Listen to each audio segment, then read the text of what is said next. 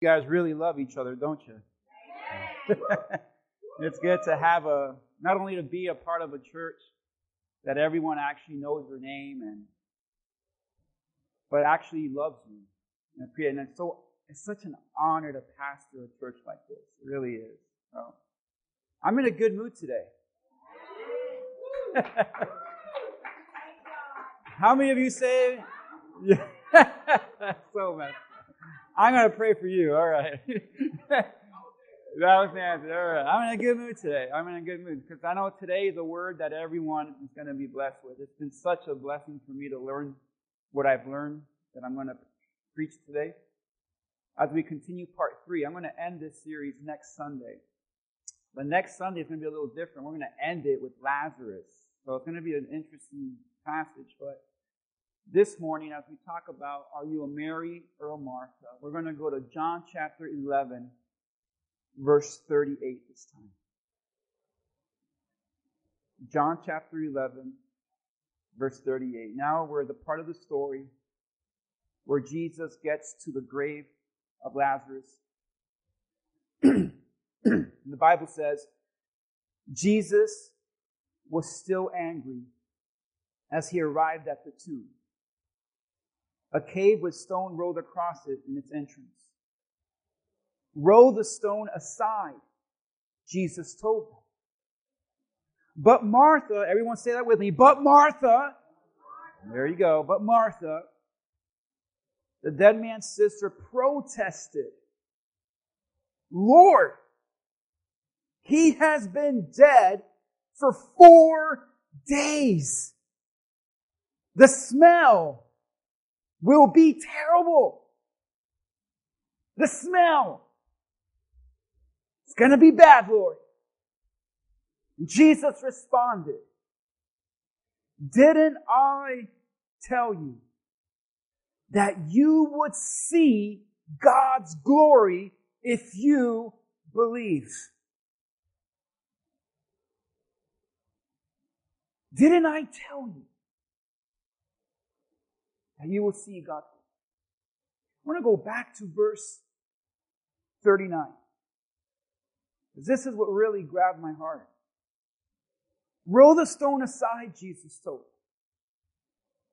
But Martha, the dead man's sister, protested, Lord, he's been dead for four days. And here's what really grabbed me. She told Jesus this. The smell will be terrible. And I want to preach to you this morning on this subject. When God's timing stinks. Let's pray. Father, I thank you for this word. Thank you that we can come together today in church. And Father, as we prepare our hearts to receive your message, I pray that you would use me to speak it clearly. That we leave here today with a lot more knowledge and wisdom. And bless this time, I pray, with your presence, Lord, as we discuss why your timing stinks, Lord. We thank you in Jesus' name. Amen. Amen. You guys can have a seat as we talk about timing. Timing. When God's timing stinks. A lot of us aren't even aware of this. But time was created by God. The Bible says that time is in His hands. He knows the number of days, and so it means that He knows how much time you're going to be here on this earth. But ironically, when it comes to time, a lot of us are held in bondage to it. And time controls your life especially when time expires. Let me give you some examples. You open up your fridge, you see some milk there, and you say, I really think I want a glass of milk. And as you grab that beautiful jug of milk, it says best through September 2020. Instantly your desire for milk dies. Cause you know if you drink that milk, you will die. Instantly, your hope is gone. No one in their right mind, let me make that clear, no one in their right mind is going to look at that milk that says goodbye or best by September 2020. No one is going to read that expiration time and say, well, I think I'll take my chances. I think it still might be good. That time expiration is a clear indication that there's no reason to believe that that milk is going to be good. Time expired. Maybe you book a flight for 9 a.m. But you made a mistake and now it's 9 p.m. And you know it's too late. You know time has expired. But again, no one in their right mind says, you know what? I, I, know I'm many, many, many hours late to this flight. I know it was at 9 a.m., but it's now 9 p.m. But I think I'm still going to go to the airport and I'm going to really hope that that plane waited for me. I'm really going to hope that that plane in Jesus' name is going to be on that runway waiting for my seat. It's going to be right there for me. When that time expired and those the gates closed, I hate to tell you this, but hope was gone because time expired. Or maybe I have some crazier people in church. And it's the football fans. And you know those seasons where the Dolphins are losing? You're a pastor, that's every season? Well, not this season. I know, I know. They're undefeated. Technically, yes. But you know those seasons that the Dolphins are down by so many points and there's a minute left on the clock? You know, my mom's a big football fan and she's sick right now, so she's not here. But what I don't understand about my mom is that the Dolphins could be down by 30 something points with a minute left and my mom still has faith And she does the math. Have you ever been guilty of doing the math? And she says, well, if we score three times and make two field goals and then we, we intercept and, and make a conversion, eh, we'll win by one.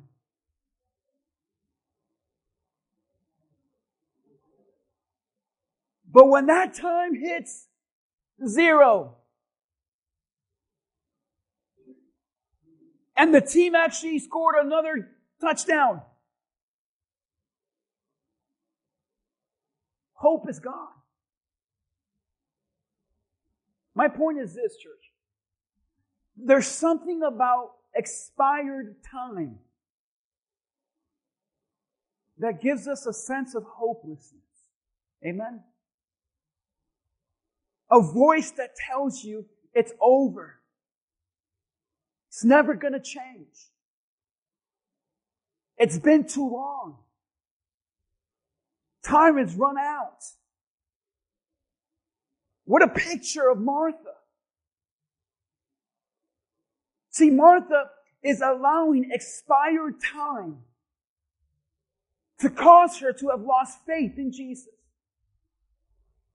Let me explain why Martha is so discouraged and why she's lost faith, even though Jesus said he's not going to die. It, this will not end in death. He's going to rise. But Martha did not believe it. Here's why. Jewish history tells us, with some documents that we have, that during that time that Jesus was there, there were many rabbis and teachers falsely teaching that when a person dies, their soul remains in their body for three days. And that gave people hope that they could rise again, get better again. But when Lazarus was dead for four days, that was an indication that there was no coming out of this, that time had expired, that nothing's gonna happen. It's over. It's done. He's dead. And maybe, just maybe Martha falsely believed That three days was a time where something could happen. Something can change. But after four days, time had run out. It was over. It was hopeless. That means that when Lazarus was sick, she believed. That's why she sent someone out to go get Jesus because in faith, she said, all we need is Jesus. Go get Jesus and tell him Lazarus is sick. And while he was sick, Martha must have been saying, listen, it's gonna be okay, everyone. I already sent word to Jesus. And Jesus even said it's not gonna end in death. And she had such faith and courage. And maybe even when Lazarus died, and it was three days. She said, okay, I know he's dead, but maybe he's going to rise. Maybe he's going to come out of this. But after day number four, when time expired, she gave up. She lost faith. Her hope was cut off. She said, it's over. She even told Jesus, had you been here sooner, maybe. Had you been here on day one or day two, even day three. But Lord, it's day four and four is over. The clock is dry. There's no coming out of this. It's hopeless, Lord. It's too late. She's mad. Because she said, Had you been here sooner? And I wonder today how many of you are wishing God did things in your life sooner than later. Why not now? Why didn't you show up when I needed you? Why didn't you change this when I wanted you to? She's so honest with Jesus. That I love how the King James Version puts it in verse 39. I love this. She said, Take ye away the stone. And Martha, the sister of him that was dead, said unto him, Lord, by this time it stinketh. I love that word, don't you? It stinketh. Maybe some of you here this morning are saying to the Lord, Lord, my life stinketh right now. This situation stinketh. This person I'm married to literally and emotionally stinketh, Lord. I'm tired of my life and my stinketh life. But this is what she tells Jesus. You should have been here sooner. It's too late now. This stinks. God's timing stinks sometimes. We don't understand God's timing. You won't understand why God doesn't do things in your schedule. But church, God's timing will sometimes stink. If you're a good Christian, you say things like, God's timing is perfect. God is never late, never early, but always on time. God is good all the time. What good Christians I have. But I want to preach to my real people that want to tell Lord, sometimes, Lord, I know your timing's perfect. I know you're on time. I know you're good all the time. But if I can be real like Martha, Lord, if I can be honest without being judged and killed, Lord, your time stinketh. Can I get a witness this morning? Sometimes God's timing stinks. I look at my beautiful wife and I say, Lord, your timing stinks. I, met, I wish I would have met her years ago. And God reminds us, oh, that's illegal, buddy. You would have gone to jail. I found out this week, it was crazy because we're, we're during the September 11th and all the memorials. I was like, yeah, I remember where I was. I was in college. I was 18 years old. And she goes, I was in second grade.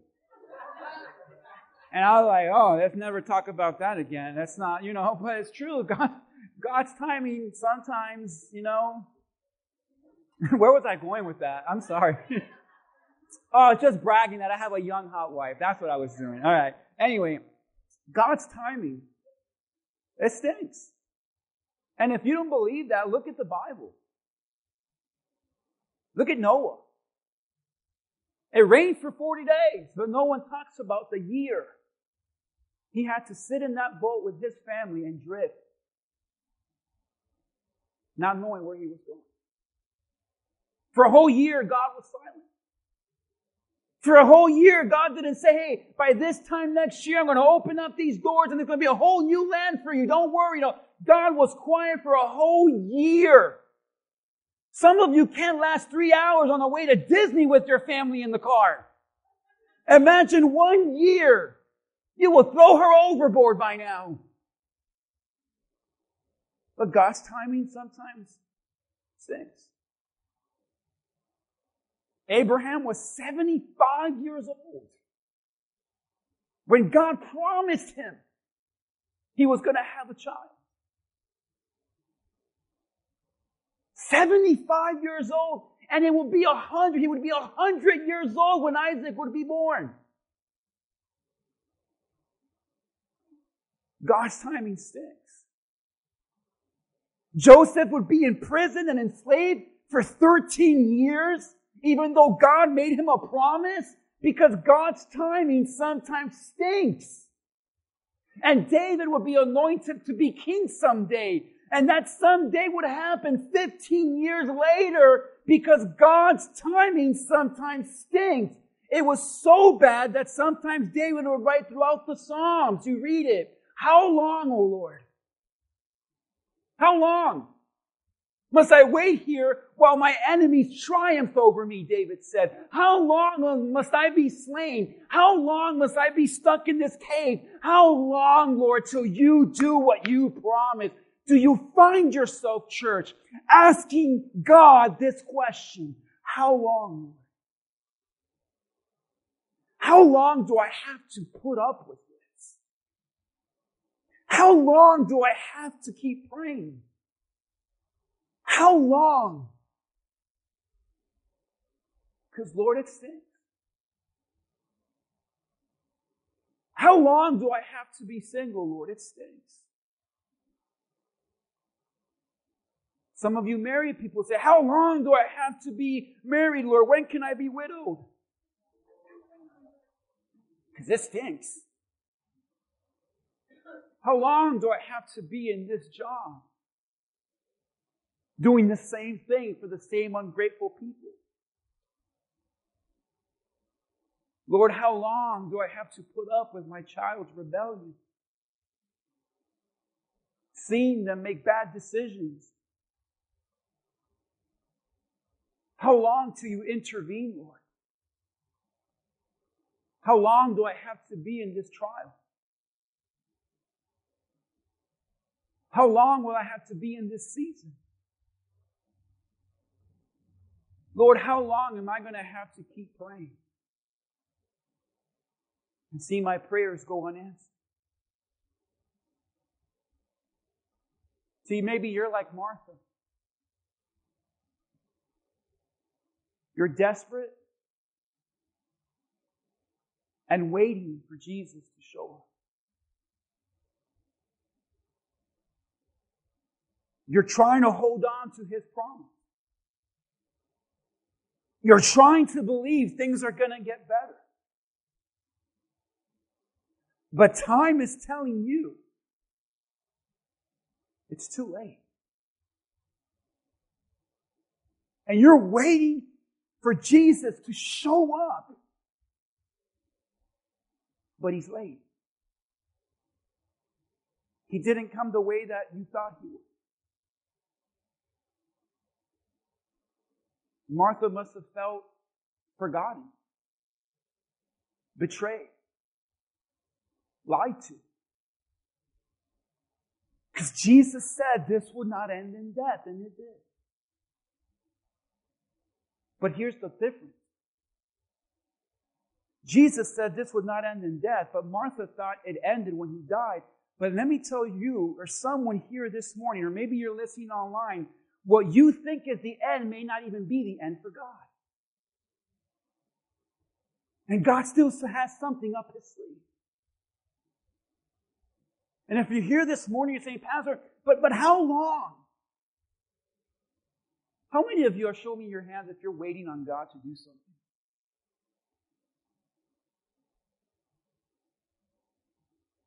I can't tell you the answer to how long.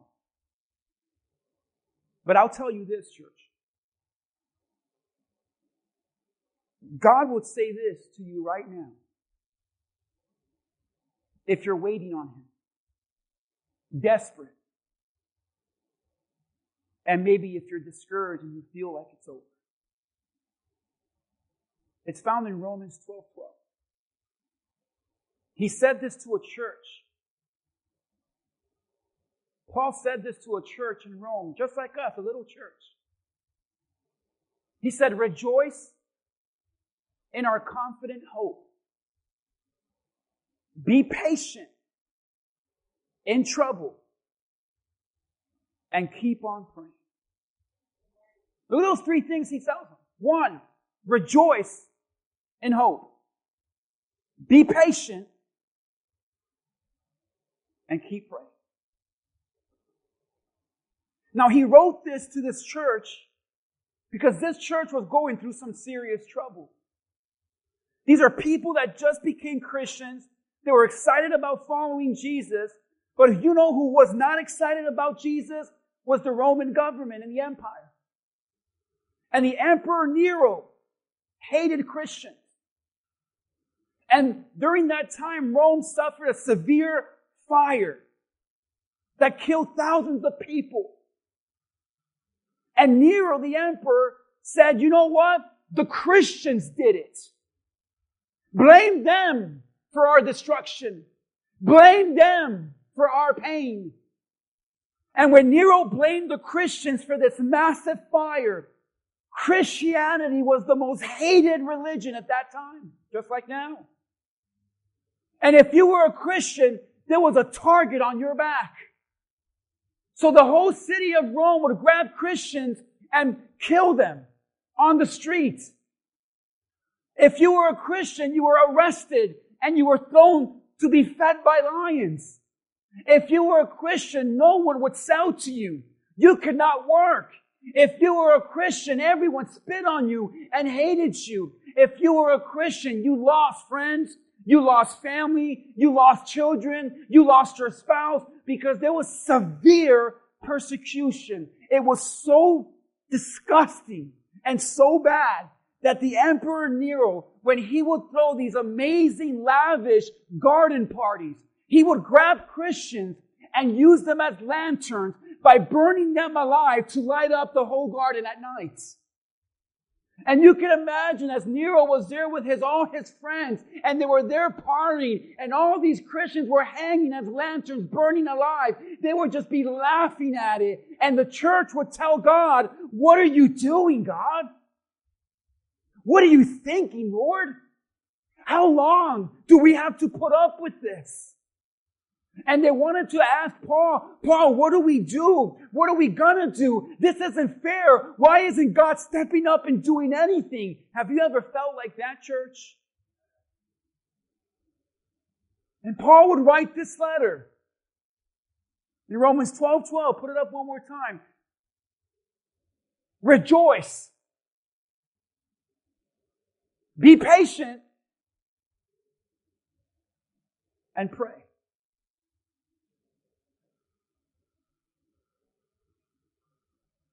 Let's talk about these three things.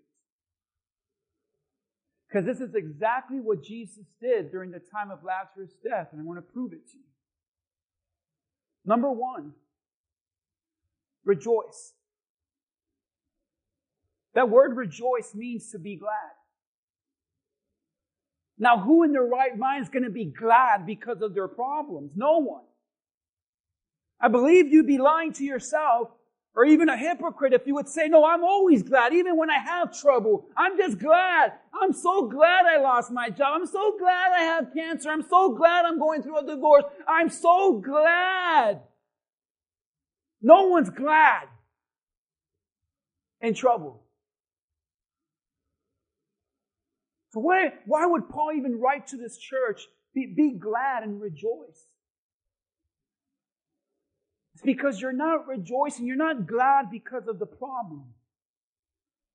You're rejoicing and glad because of who God is. That even when you go through trouble, God is still in control. Even when you go through crisis, God is still sovereign. Even though you're going through trouble that you can't even imagine how you're going to get out of, God still has the plan. You can rejoice in the Lord always, the Bible says, because you know that not only is this trouble developing your faith, but God is still on the throne. And that is why you can rejoice. And rejoice in hope, the Bible says. And I know your situation might look hopeless. You may feel like you're hopeless, but we have to understand what the word hope literally means in the Bible. The word hope is the expectation that something better or good is going to come. So when you have hope, you're saying it's not good right now, but I believe something good is coming. How is it that you have hope in a world filled with trouble? You take your eyes off the trouble and you put them on God and you realize that God is good all the time. He is still in control. Rejoice and be glad. Look at verse 14. What did Jesus do when Lazarus died? He says, so he told them plainly, Lazarus is what?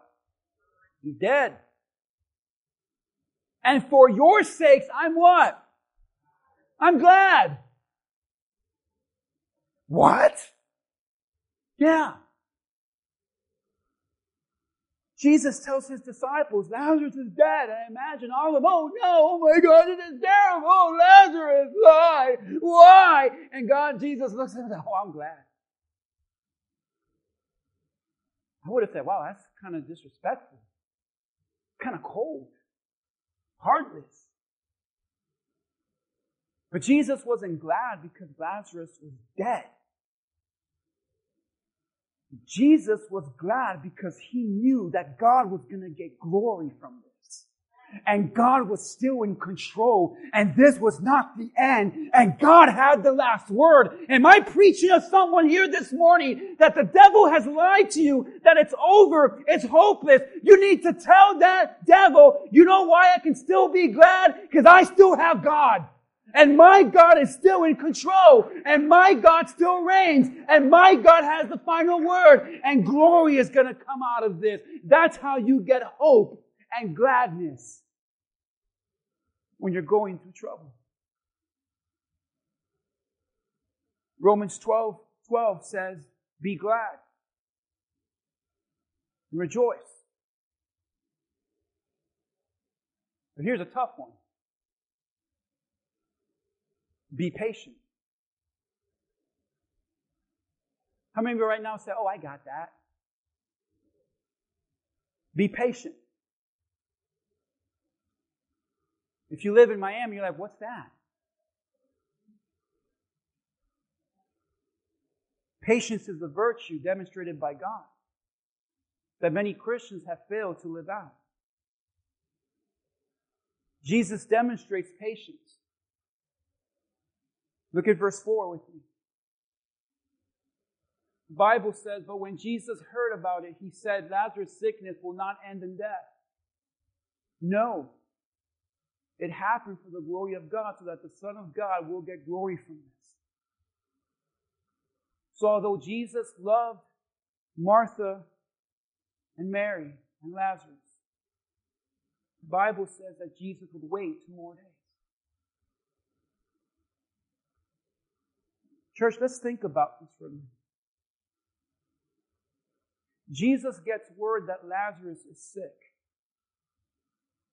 Jesus knows that he's a healer. miracle work, as Frankie said.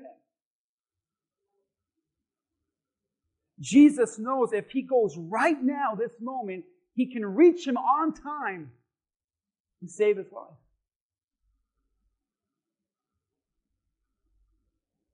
But God the Father said no. Wait. Wait. Wait until I tell you to go. Jesus waited two more days, even though he was only 20 miles away.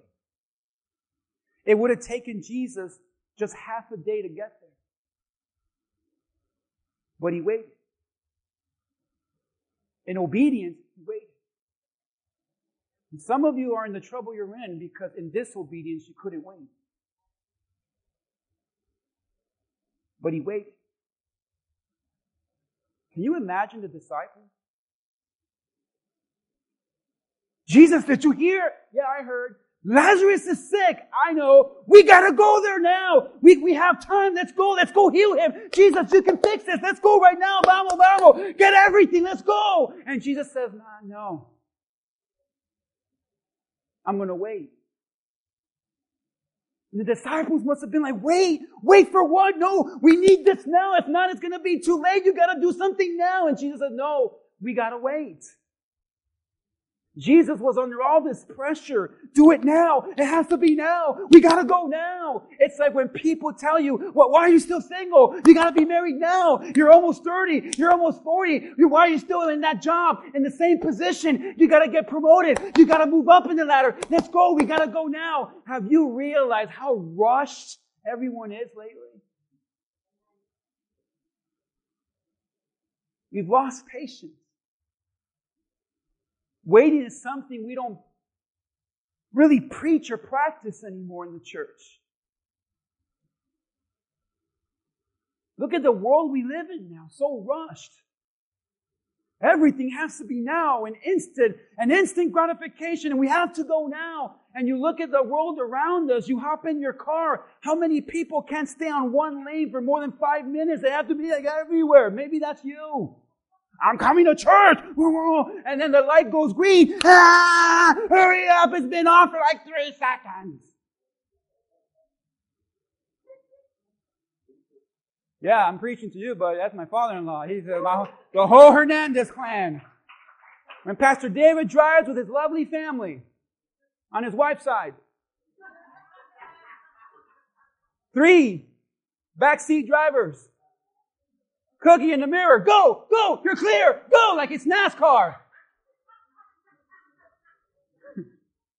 Speed up, you're in front, Jared, you're in front of the bus. Why are you in front of the bus? You should have seen that bus a long time ago.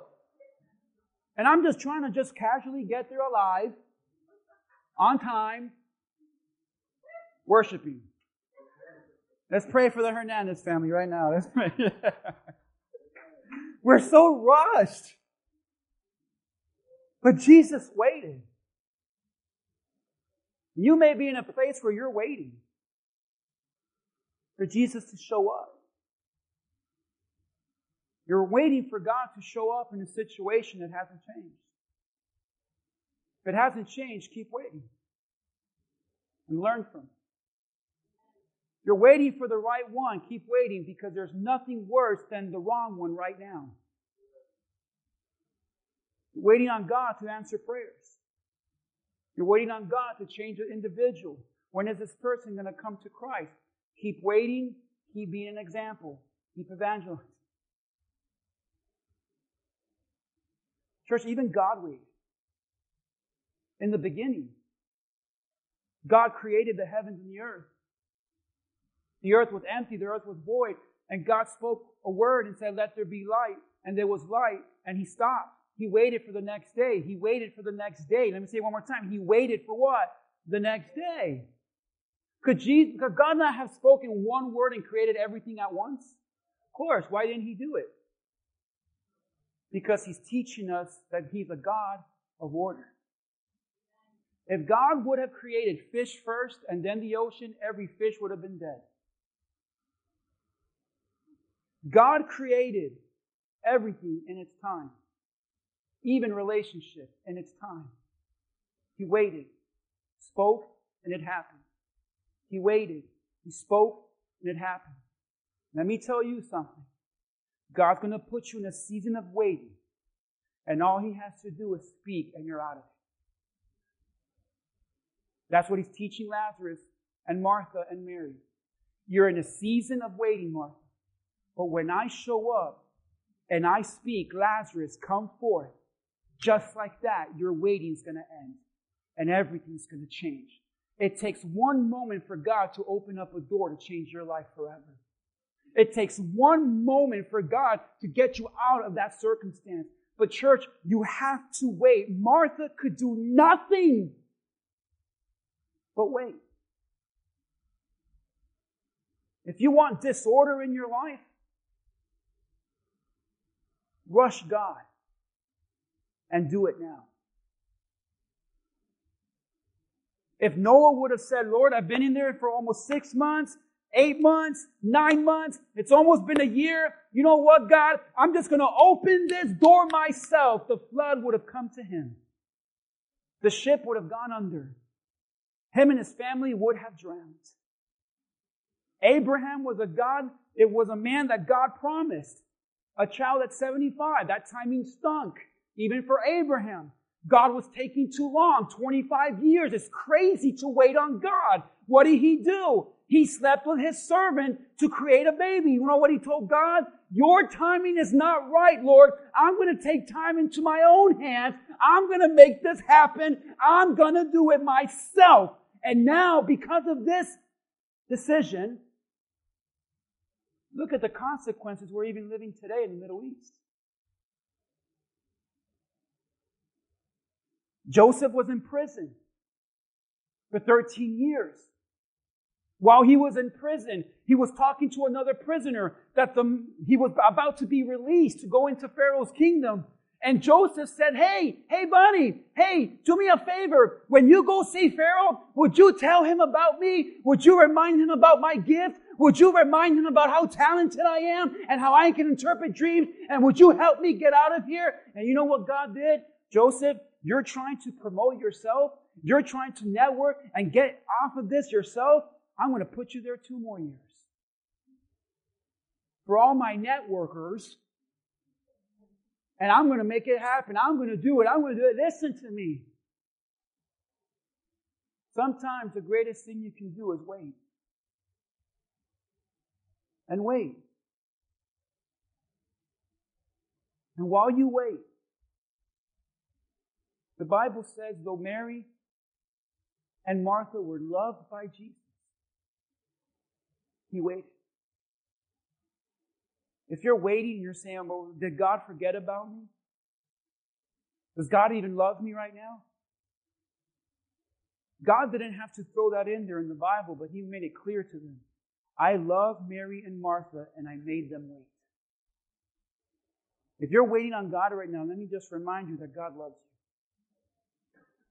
His timing is not an indication that you're not worthy, that He's punishing you, that He's angry with you or that he's forgotten you.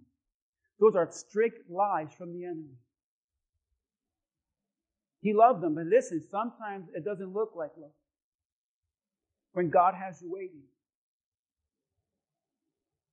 But not only does God demonstrate that he waits and he's a God of order, but I want you to remember this truth about God. Three truths about God about God when you're waiting. They all start with P. I helped you out. Ready? God has a plan. Say that with me. He has a plan. He has a plan. He has a purpose for that plan. Thank you, Kevin. He has a purpose for that plan. And everything that happens in your life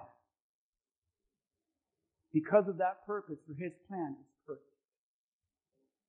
he has a perfect plan. Perfect plan on purpose. That was perfect plan on purpose.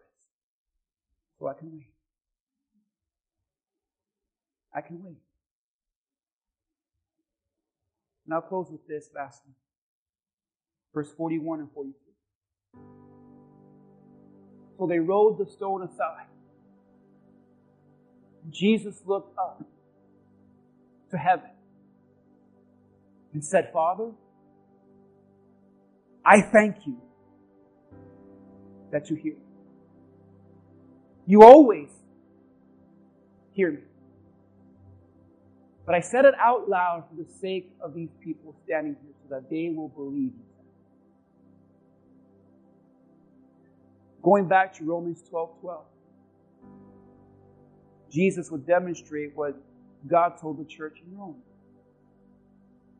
Rejoice, be glad, and hope, knowing that something better is coming. Amen? Be patient. Wait. I know it stinks. I know you think I'm late. I know it doesn't seem like I love you. Everything I have in your life is perfect for my purpose and my plan. So wait. And in trouble, how many say, Pastor, I'm in trouble? You've come to this church in trouble. Martha and Mary were in trouble. Lazarus was in trouble. It says, keep praying. Keep praying. Notice that Jesus, when he got to the tomb, he looked up. He looked up. And he said, Lord, I thank you that you hear. He looked up. Why did Jesus look up? Why couldn't he just say that? Why did he look up? Because he's teaching us the power. Jesus was talking to God right there and then. That's prayer. And he looked up to demonstrate what prayer does. Prayer takes your focus off your trouble and puts your focus on an almighty God. And he thanked him and said, Lord, I thank you that you hear me. Do you realize, church, we serve an almighty, all sovereign, powerful God right now that is listening to you? That's prayer. You pray, you say, Lord, I'm in trouble. He'll say, I hear you. Lord, I need you. I hear you. Lord, this stinks. I hear you. I hate this, Lord. I hear you. Lord, help me. I hear you. I hear you. And he prayed. When was the last time you really prayed? Took your eyes off the trouble and the mess of life and put them on an almighty God that you claim to serve and say, Lord, I just want to thank you that right now, at my worst days, you are still here in control, listening to my cry. He hears you when you're desperate. He hears you when you're lonely. He hears you when you've given up. He hears you when time has expired. And in verse 23 and 24, Jesus shows up to Martha. And Jesus told her, your brother will rise again. Can we give God praise for this right now? He says, your brother will rise. What if God is looking at you right now because you've been waiting and you're hopeless and defeated and he's saying to you, it will change. It will get better because I said so. He will rise. But oh, Martha had to talk. And Martha said, he will rise with everyone else rises at the last days. Martha, Martha, Martha. We are just like her. Martha, Jesus shows up. She don't care. Yeah, you're late. Should have been here sooner. It stinks. Jesus said he's going to rise. I know. In heaven. When we're all dead and gone. She spiritualizes it. And we make this mistake that Martha made. Some of you, you're waiting, thinking that your best days are when you're in heaven. You ever talk like that? You say, Oh, when we're all in heaven in glory, thank God, no more sickness, no more pain, constant joy. I can't wait to be in heaven. But until then, I'm going to be miserable on earth. That's Martha. Oh, I know he's going to rise in heaven. In heaven is going to be amazing. I can't wait to be in heaven. But until we're there, Jesus, life stinketh. And I'm just going to complain and I'm going to be negative and I'm going to be busy and I'm going to be rushed and I'm just going to say how everything's stinking. And I'm just going to wait to be to heaven in heaven to be happy. But Jesus said this when he prayed on earth as it is where? In heaven. Church, here's my point. Don't wait to die to declare then you'll be joyful and happy. Jesus says, I want you to live on earth like it is in heaven. And if you think heaven is the only place where you're going to have peace, you are sadly mistaken. You have peace here on earth because Jesus is here right now. Stop saying, stop talking like that. Oh, we're can't wait to get heaven. I can't wait to be with Jesus. Listen, Jesus is with you now. Don't wait for him. If it stinks, it stinks. And all we do is complain. It stinks. And we have forgotten, like Jesus, Jesus looked up to heaven and said, Lord, I thank you. When was the last time in the midst of all your trouble you had a reason to thank God? But all we do is this stinks, this is bad, this is terrible, I hate this, this sucks. Listen. Stop telling God how bad everything stinks and be more grateful that He's with you. Because there are some people outside of this church that have a stinky life that don't even have Jesus. Talking about this economy stinks. Everything's so expensive. It stinks. I get it. But thank, can't you say, Lord, I thank you that in this stinky economy, I still have your provision. I still have a job. It may not be the best job. I may be pressing through paycheck to paycheck, but I thank you, Lord, for your provision. That's why you can be glad in your trouble because of who God is. Rejoice, hope, be patient and pray. Let's all stand to our feet today. Give God some praise today. Come on. Tonight, I want to open up this altar today. Come up, guys. If you're here and you're saying, Pastor, I need to pray a serious prayer. You're waiting on God for something. If you need prayer, come up right now. I think everyone should be up here now. We're all waiting on something. You're waiting.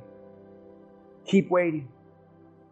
But wait in hope hope that something good is coming from this. Yeah, your life stinks. I get it. But you have a God that's with you. Isn't it amazing that when that tomb opened up, nothing stunk about it? Because maybe God is getting ready to prove you wrong, that your life doesn't stink the way you think it does. Time to wait on the Lord. Every head bowed and every eye closed this morning in church. I'll tell this church what Paul told the church in Rome.